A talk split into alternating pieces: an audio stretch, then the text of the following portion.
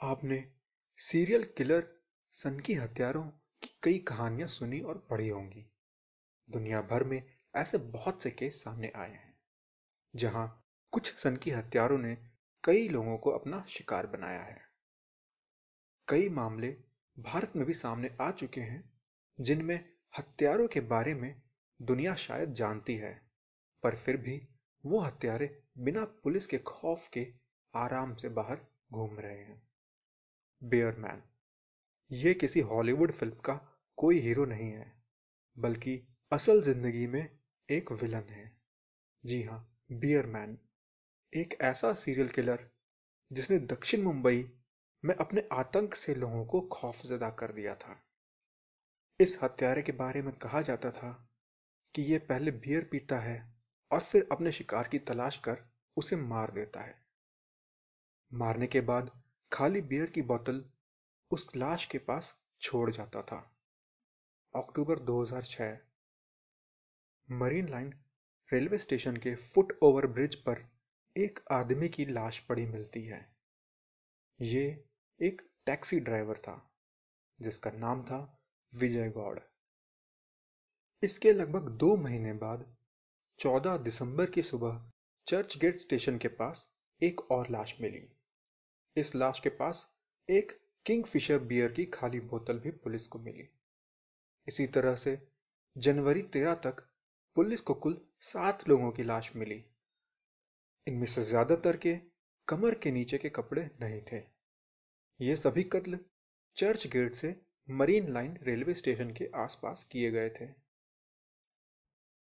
पहले कत्ल के बाद थोड़ी बहुत जाँच पड़ताल की गई। इसके बाद ये मामला ठंडा पड़ गया था। लेकिन अगले तीन महीने में मिली सात लाशों ने पुलिस को सख्ते में डाल दिया। इसी के साथ आसपास के लोगों में दहशत का माहौल पैदा हो गया। अब पुलिस को यह पता चल चुका था कि मुंबई में एक सीरियल किलर आ चुका है। इस हत्यारे का ना तो कोई नाम था, ना ही कोई पहचान। ऐसे में लाश के पास से बियर की खाली बोतल मिलने के कारण इसका नाम बियरमैन रख दिया गया। बियरमैन के बारे में कहा जाता था कि वह झुग्गी झोपड़ियों और फुटपाथ पर रहने वाले लोगों को मारकर उन्हें अरब सागर में फेंक जाता।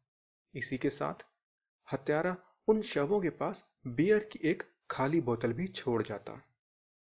आखिरकार 22 जनवरी 2007 को पुलिस ने पास के ही एक धोबी घाट से रविंद्र कांतरोल नाम के एक आदमी को शक के आधार पर धर दबोचा यह भी कहा गया कि इसने काला जादू करने के लिए लोगों की हत्याएँ की हैं। लोगों को मारकर उनका खून मरीन लाइन के पास बने एक कब्रिस्तान में एक तांत्रिक की मदद से काला जादू करने के लिए इस्तेमाल करता था। फरवरी 2007 को इस आरोपी का नार्को टेस्ट किया गया, जिसमें रविंद्र ने स्वीकार किया कि उसने पंद्रह लोगों की हत्याएँ की हैं। इसके साथ ही वह 21 आपराधिक मामलों में शामिल रहा है।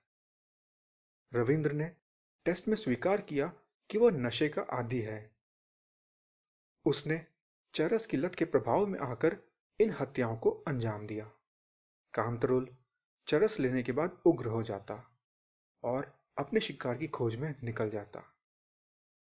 रविंद्र ने बताया कि वह कत्ल करने से पहले पीड़ित से बियर पीने के लिए कहता और उसके मना करने पर उनका यौन शोषण करता और आखिर में चाकू से मार देता।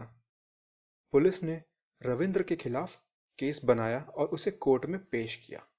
मैपिंग टेस्ट, नार्को टेस्ट और पॉलीग्राफी टेस्ट, ये तीनों की रिपोर्ट रविंद्र के अगेंस्ट थी। परंतु भारत की कोर्ट में यह टेस्ट का रिज़ल्ट मान्य नहीं होता है। ये सारे टेस्ट ड्रग के इन्फ्लुएंस में करे जाते हैं।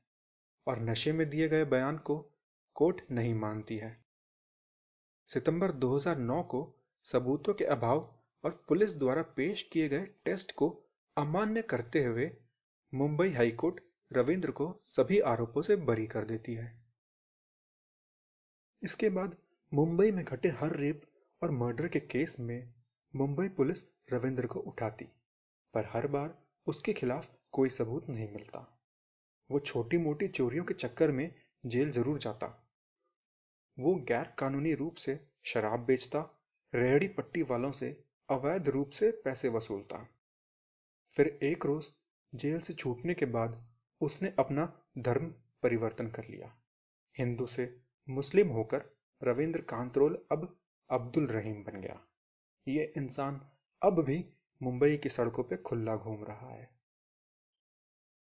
ये कहानी अगर आपको पसंद आई तो अपने दोस्तों के साथ अवश्य शेयर करें। धन्यवाद।